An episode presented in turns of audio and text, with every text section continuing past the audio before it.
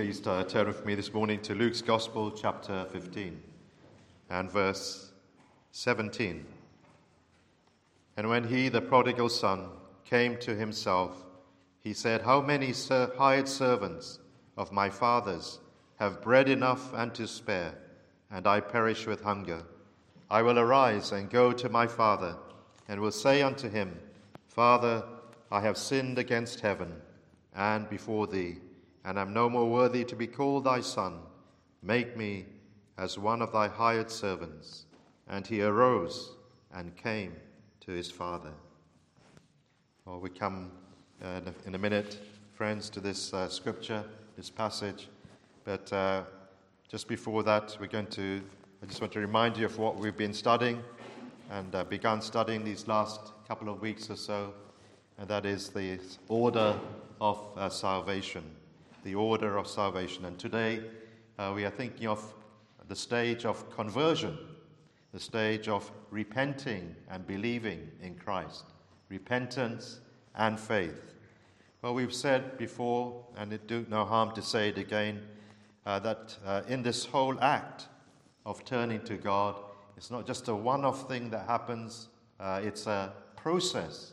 Even if that conversion takes place within an hour of a person hearing the gospel, well, God works very quickly sometimes, and that person can very quickly come through uh, to faith and true belief and true repentance. But usually there's a process that takes a little bit longer than an hour.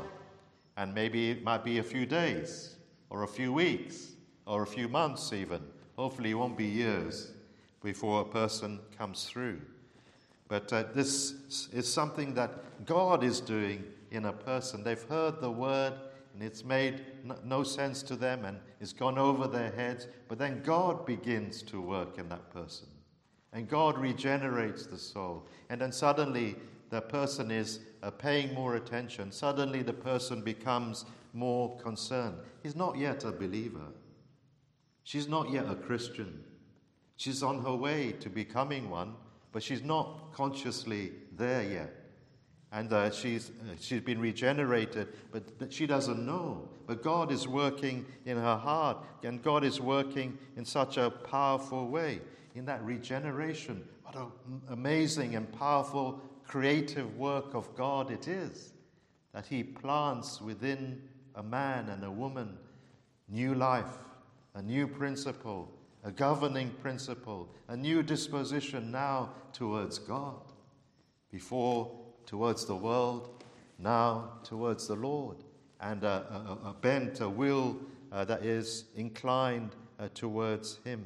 And, but as before His coming to that conscious knowledge that uh, He is truly saved, God is humbling that person God is working in that person to even cause them to feel in a deeper way their spiritual need so that they want to cry out to Him. It gives them a reason for crying out to Him because they become more and more aware, as we'll see in a minute, why they need Christ. Not just because He will answer all their problems, as sometimes we are told, but something deeper than that and something more serious uh, than, than just that. So it's humbling. He begins to see probably something of his lost condition, that there is a great gulf between God and himself, and he's unhappy about that. And he wants to remedy that. He doesn't want there to be a great gulf. He's not saved yet. He's, he's, well, he's not consciously saved yet, but he's coming that way. It's only uh, after, this is the things that lead him and to uh, repentance and then uh, to faith, to a turning away from his sin and a trust in Christ. And it's only after a person has done that, only after a person has repented consciously before God and turned to Him in trust and faith, it is only then they, be, they become consciously aware I am a Christian, I am saved. Well, uh, God has blessed me. This is what happens, friends. Well, we've mentioned the stages before. I'll just mention them uh, quickly. We've, it began, or we began really in eternity past, but that is something God did. We were not, we were not there as such. but we're looking at what the Spirit of God does in us uh, in time. So it begins for us in time with that effectual call, and I won't go through it. Uh, then we looked last week at regeneration, and then the next stage that leads to conversion, which we're looking at today, is expressed in f- uh, repentance and faith. And then, God willing, we shall look at justification and adoption, sanctification, and finally, glorification. So much, isn't it? So wonderful. What would God doing, taking such an interest in us to do all these amazing and wonderful things? Who are we? As uh, we're just worms, really. Really, we are so small. We are just nothing in comparison to Him. Oh, what a great and mighty God that He would do such uh, tremendous things uh, for us if we come, only come to Him and trust in Christ. But before uh, we come to uh, repentance and faith, let me just say a little bit more about that interim period. That period between God regenerating a soul and a person coming to conscious knowledge that he or she is a Christian. Yeah, we could call it like a spiritual, a period of spiritual gestation. Just like you have in a normal birth, you have conception and you have the actual birth, and in between you have that period of just gestation, usually uh, nine months, not always, uh, but usually. So also there is a, a spiritual just uh, time, a spiritual period in between. And uh, as I said, it could be an hour or it could be longer. There's no fixed period. But during this period, God is working. God is uh, bringing the soul, launching the soul. Regeneration has launched that soul into a time of spiritual crisis. He hasn't consciously found the Lord, but God is working uh, within him. He's a different person now. Before, he didn't care about uh, spiritual things. He didn't care about his treatment about God, but now things are changed. In this interim period, uh, this rebellious person who didn't want to obey God's commandments and didn't want to yield his life over to him is now being humbled and is being brought uh, to see his need of Christ. He's no longer a fighter against God, he's become a seeker God, as we said last week, uh, before, uh, initially, it is God who is seeking us. It is God who is seeking the man and calling after him repeatedly, as it were, chasing after him and uh, surrounding him with messages to call him to himself. But the man doesn't want to hear. But then, when this, during this time, after God has worked in the person that, in that regenerating way, suddenly the tables are turned. And the, God, as it were, hides himself. And now the man has become a seeker. And he begins to seek after the Lord and begins to want the Lord. And he wants to find him and he wants to be right with him. Things have changed. And this is uh, how he is. Now he begins uh, to listen, whereas before he doesn't really care about what he heard from the pulpit. He's conscious of his spiritual need. He's conscious that within him there is a vacuum with, uh, within. And all these things he, he's learning of as he hears the preaching of the word. Or perhaps he's reading some good Christian literature, or some friends, Christian friends, are witnessing to him and explaining things, things to him. And he's listening with both ears as they speak these things. Spiritual things now, in this interim period, have already become a reality to this person. Before they were a pie in the sky. Now suddenly they become realities uh, to him. Heaven becomes a real place to him, and he really wants to go there.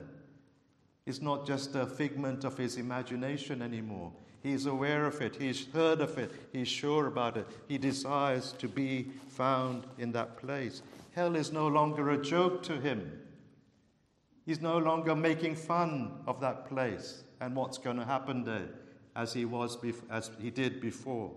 Now he's afraid to go there. Now he's afraid that that will be his final destination. Now he's desperate to escape that final judgment. And he treats it very seriously. There's a, a seriousness that comes into him now that wasn't there before. What's wrong with you, man? Maybe his unchristian friends will say, why why, what's happened to you? You look so depressed, maybe. Why are you becoming so serious? Take it easy, they will say to him. But he's concerned. His everlasting soul is in the balance. And he needs to be right with God. And he can't do anything, he can't rest and he can't be easy until he finds uh, the Lord. He feels that to some degree that he is lost and separated from his Maker, his Creator. And he, he hates, he uh, dis, uh, dislikes to be in such a position. He's not at peace with him. He feels perhaps even God is somewhat angry with me because of my sins. And he wants to remedy that situation. And he feels un- terribly uneasy until he does. But not only is he awakened in these way, this way to see spiritual realities, he's also con- a conviction comes into him. A conviction, yes, that God is good. God is true, God is real, God is wonderful, God is great, God is merciful. He becomes more convinced of these things, and he becomes more convinced of his sin. No more excuses now for his sins. He no longer says, Oh, I'm a good person, I'm a wonderful person, God will accept me. That, he doesn't say that anymore. He, now he admits that he's a sinner. Now he admits that he has offended God. And he probably says to you, Well, you don't know the half of what I've done. He, he begins to realize that he is guilty, that he, and from the confession of his mouth, well, he is a vile and wretched person. We would never say that naturally about ourselves. But when God begins to work in us, this is the conclusion we come to. It doesn't have to be, friends, in, in an excessive and deep way, but there must be some measure of this conviction about us. We know that we are not great. We know that we are sinners. We know God is good. We know uh, and are convinced of Him. We, uh, it goes, uh, it's a conviction that goes beyond the outward sins to the inner sins. And we begin to realize it's not just not doing this and not doing that, but it's my inner, the sins of my heart. Oh, I'm a proud person. I'm a liar. I'm a hypocrite. I'm under the power of lust. I'm a rebel at heart, really. I see now I've lived as a rebel before God. One sees these things in a measure before uh, one comes through. Well, this is what's happening, friends, uh, in this interim period. And uh, we have to say as well, during this time, the Word of God plays a very important role.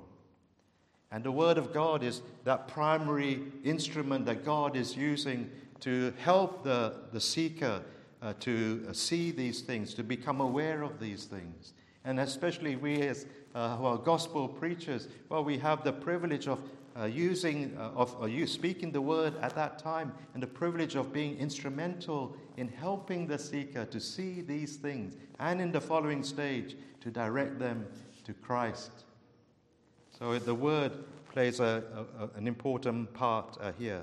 Friends, may I say, this is this is why we are not fans of the sinner's prayer. You know the sinner's prayer?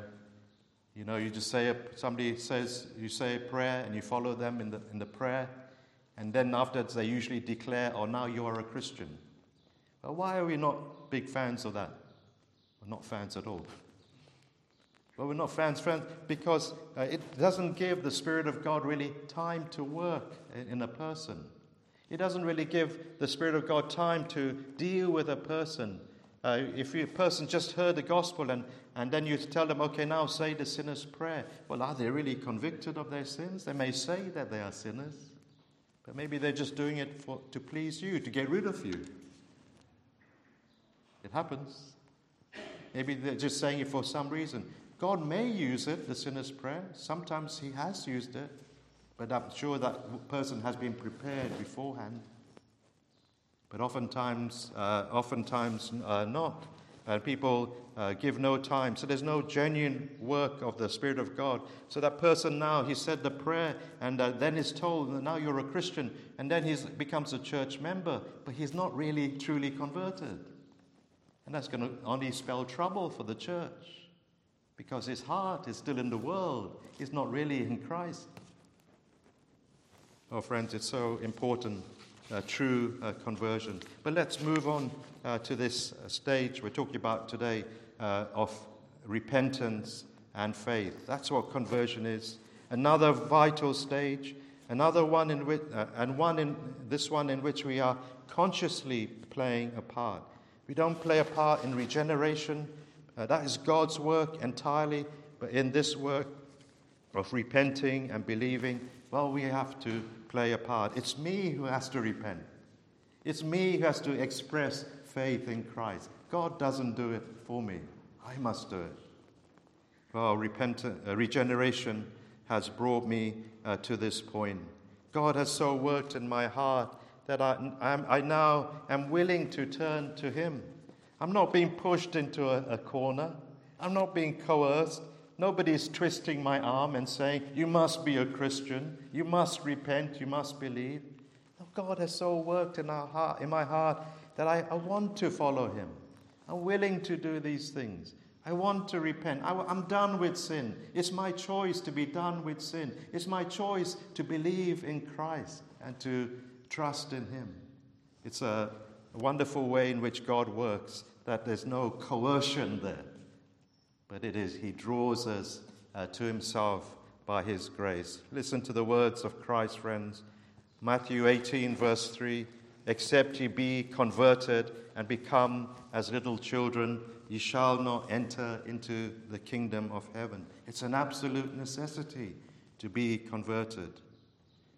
Ezekiel 33, verse 11 As I live, saith the Lord God, I have no pleasure in the death of the wicked, but that the wicked Turn from his way and live. Turn ye, turn ye from your evil ways. For why will ye die, O house of Israel? That's it, friends. That's conversion. Turning from sin, turning uh, to the Lord. Turning from his way. The wicked turn from his way and live by looking, turning to God and living for him. Turn ye, turn ye is the words of God from your evil ways. And then you could go to the New Testament and the preaching of Paul. What was Paul preaching when he went to a new place? What thing did he emphasize? What was the crux of his preaching? What was the central theme of his, the Apostle Paul wherever he went? Well, he tells us in Acts chapter 20 and verse 21, in, when he was speaking to the, the, the elders from Ephesus, and he said, I testify both to the Jews and also to the Gentiles repentance toward, toward God and faith toward our Lord Jesus Christ. That's what it is. That was the central uh, heart of his message. He called on people to turn uh, from their sin and to trust in the Savior. Repentance and faith. Can you see it, friends? Conversion and repentance is not just saying, I'm sorry. He's not just saying, I'm sorry, Lord, I won't do it again. Repentance is a turning uh, from uh, sin. His conversion is not just, as people sometimes say, turning over a new leaf. You know, here is a man, he's been living an immoral life. Perhaps he's been uh, unfaithful to his wife on a number of occasions. He's been a terror in the home. The, the, salary that he gets from his job, well, he squanders it uh, every month. But there may come a point in his life where he begins to think, what a, what a terrible person I've been. What a fool I've been. And uh, he begins to see how badly he's treated his wife and his family and how he squandered everything. And uh, he determines in his own mind, I'm going to change my ways. I'm not going to be like that anymore. I'm going to be a different person. He tells his wife, From now on, I'm going to be committed to you. I'm going to be loyal to you. I'll never uh, uh, be unfaithful to you. And he stops perhaps his drinking and he, he subdues his anger to a degree. And everyone marvels and says, Oh, what a wonderful change has come across this man. Oh, and he's even going to church now. Oh, he must be a believer. He must be a new creature. Look at him. He's doing all these things now. Well, it looks like it, isn't it? He's, but that's only one side. That's only what he's not doing anymore, really. But has he turned to God? He hasn't turned to God. He hasn't turned uh, to, to Christ and asked the Lord, save me. He's only turned away from things. Or you could put it on the, on the other hand, a person who may profess to be a believer and may go to church regularly, may read their Bible, may pray, but they're still following the law, the world. They're still uh, following their own lust. Their own lust still control them. Yeah, they're doing all the Christian things now, but in their heart, they are still uh, indulging in their lusts and their sins just like they've always done. There's never been a change, there's never been a turning from sin. Both must go together, friends repentance from sin and turning to Christ. Well, let's just look very briefly at these two things. Uh, repentance first, some scriptures for you. Christ again. What was Christ's first sermon? What is the theme of his first sermon that he ever preached? Mark chapter 1, verse 20. Repent ye and believe the gospel. That was the heart of his first sermon. What is Peter's first sermon on the day of Pentecost? Same theme. Repent ye, Acts, Acts 2, verse 38. Repent and be baptized, every one of you, in the name of Jesus Christ. Again, Paul's preaching in Acts 17, uh, he said, God command, co- commandeth all men everywhere to repent. That's what uh, uh, repentance was at the heart of, uh, of preaching in the early church. Dear friends, there is no salvation without repentance. Some people today will think, will preach like that. You just need to believe in Christ. They won't even mention the word repentance because they're afraid that people will turn, be turned away. But this is gospel preaching. Gospel preaching is not gospel preaching if you omit the call to repentance. But what does it mean actually to repent? Well, the word itself means, uh, repent means to think again, to reconsider, uh, to think uh, differently. Uh, but when we look at how it's used uh, in the Bible, because we want not just a, a normal definition for it, we want to see how the Bible defines it. We want to see how it's used theologically, how it's used in Scripture, and then we get a right and proper understanding of the Word. So, yes, it retains the idea of thinking again and of thinking differently. But it, when you look at it biblically, it also includes this idea of regret and sorrow comes into it. This element of, I've grieved uh, God, I've offended God.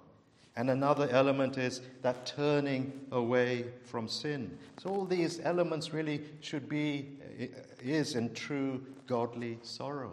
Or you read in 2, 2 Corinthians chapter 7 about, Paul talks about the two kinds of sorrow godly sorrow and worldly sorrow.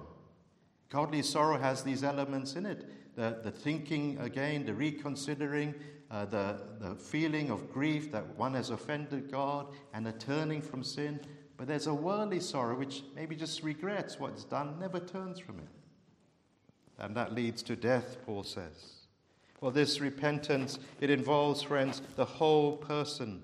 Uh, our minds, our emotions, and our will uh, all come into play.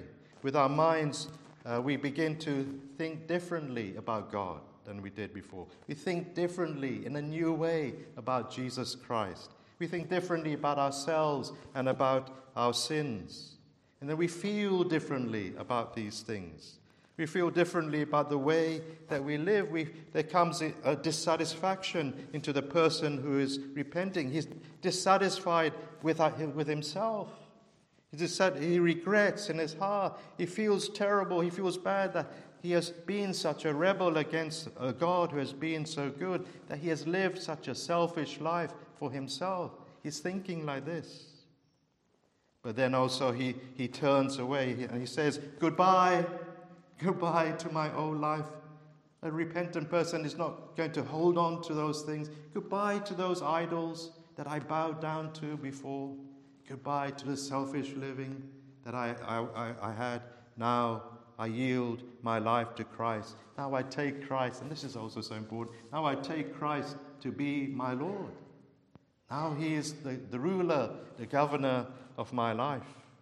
Well, we see these elements, friends, in Luke 15 and verse 17. The prodigal son, here We read, firstly, he came to himself. That's it.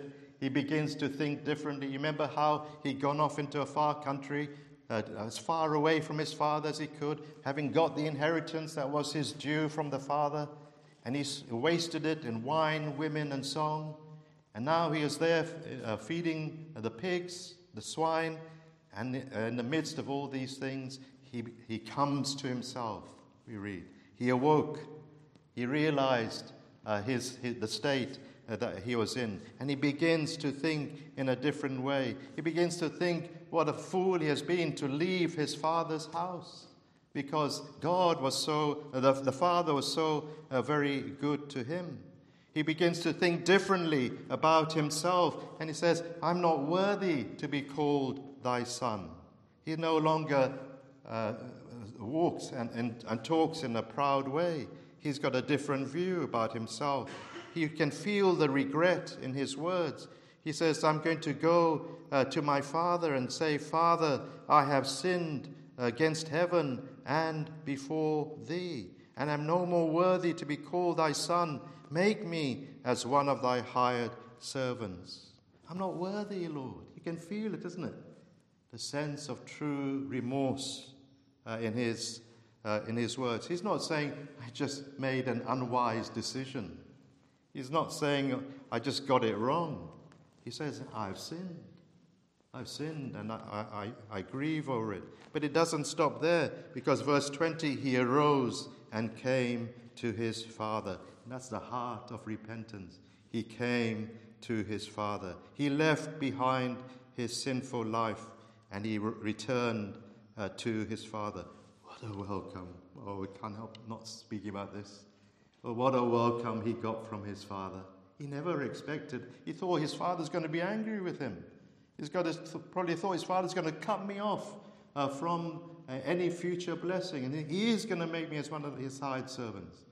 But what a blessing he got in return. A gracious response. The father saw him coming, ran out to meet him, threw his arms around him, was so glad and happy to see his son come back. That's how God is, friends, when we return to him. Are you afraid to go back to God? Go back in repentance and confession of sin, admitting uh, everything, admitting your sins, admitting that you're not worthy. He will, as it were, run out to meet you and welcome you and embrace you with his love. Well, friends, the, uh, the, repentance is so uh, vital.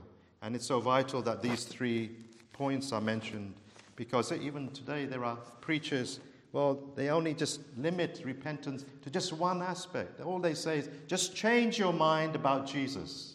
Just change your mind about Jesus. That's enough. No, it's not enough. Because many people change their minds about Jesus but still hold on to their sins. And others will tell you, well, you can receive Christ now as Savior, and then in a future date, you can receive Him as the Lord of your life. Wrong again, friends. Wrong again. Not biblical. That's not the way it is scripturally. When we come to Him in repentance, we receive Him as Savior and as Lord. But uh, time is uh, really moving on. So, very quickly, let me just uh, talk about uh, faith. Faith. Faith also, you can think of it in three parts also. Saving faith. There are different kinds of faith. There's a temporal faith, which just lasts for a, a period of time and not true faith. There's a historical faith we could talk about, but we don't want to go into all those things. Just to focus and to give you what is the, the true. As, as long as you know what the true one is, you'll be able to distinguish what the counterfeit ones are. So, saving faith, friends, try and remember this, these things, has three elements to it. Firstly, knowledge. There must be knowledge. There must be the person who's coming to faith in Christ, he must know certain facts, and especially facts about God, and especially facts about Jesus Christ. He must know uh, who Christ is, that he is the Son of God, come from heaven, the second person of the Trinity. He must know that Christ died for sins, that he was buried, that he rose from the dead, and that he ascended up into heaven. Faith, friends, is not a blind faith. It's not a leap in the dark, as some people think it is. It, it is based on knowledge. We are, we are re- responding to things that we know. God is dealing with us in a reasonable way and bringing us to persuasion. Look, Christ has done all these things. That's why you need to believe. He's not just saying jump because I say jump. But then the second element is there's an, uh, in saving faith is that there's an assent to those truths. There is a, an acknowledgement, uh, belief in those truths. I believe in Christ. I believe He is who He says He is. I believe He has died on the cross to take away sins. I believe a persuasion that He is the only one who can save the sinner. But then, thirdly and crucially, there, there is what we call this appropriating Christ. Saving faith appropriates Christ. It, it takes Christ for itself personally. And this is so vital. The sinner must personally trust in Jesus Christ to save him and to save him entirely and uh, to save him uh, uh, fully. He looks to no other. He only, he, know, he only trusts in this one person, the Son of God, to save his, to save his soul. It's, you could call it receiving Christ. John 1, verse 12. As many as received him, Christ, to them gave he power to become the sons of God. So, this saving faith is very much concerned with Christ. He is the object that they are thinking of. He is the object that they are focusing on. He is the object that they are depending upon, no other. They look uh, to Christ, taking what he, who he is, taking what he has done for themselves. But perhaps you're wondering just exactly what does it mean to trust Christ? Well, it is, friends, to have that full confidence in, in him because of who he is and because of his cross work. You believe in his redemption. You believe that he is able to save you. You've seen it, you know what he has done, and so you rely upon that with all your heart. And you lean on him and you trust him to do exactly as he said he will do to save your soul, to regenerate you, to make you a new person. Perhaps I could put it like this with this example. If, uh, if there was a knock on my front door at home, and I opened the door, and there was this, this uh, total stranger, and I've never seen him before in my life. And he says to me quite abruptly, Give me your credit card. Well, I tell him to go away, no uncertain terms. That's what you do, isn't it? He's, I don't know him from anyone else. But a few minutes later, a woman knocks on my door. Again, I open the door, and uh, same, same thing happens again. Give me your credit card. And I pull out my wallet and I give her my, this, give her my credit card. Why? And she says, Thank you very much, and off she goes. Why did, why did I give her another man? Well, I know that woman.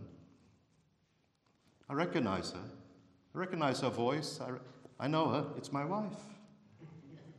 And I can trust her with that uh, credit card.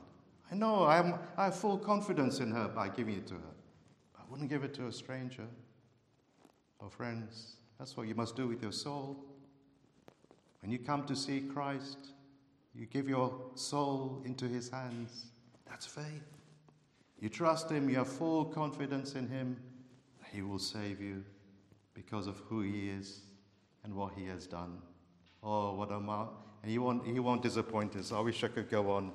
Uh, have full confidence in Christ, uh, friends. Turn away from your sins. This is what you must do. Turn away from your sins and turn to the Lord Jesus Christ and ask Him and trust Him to save you. As I close, just remember also, while we are consciously repenting and believing that both repentance and faith are gifts from God. They're always uh, from Him. This, then, friends, is conversion, the first conscious exercises of the soul after it has received new life. Well, when I examine my experience, Do I see these things there? Do I see repentance? Can I look back and say, by God's grace, I know I have repented. I know I have truly trusted Christ. Well, may be true for us. Let's close by singing our final hymn, 399. Jesus, the sinner's friend to thee, lost and undone, for help I flee. 399.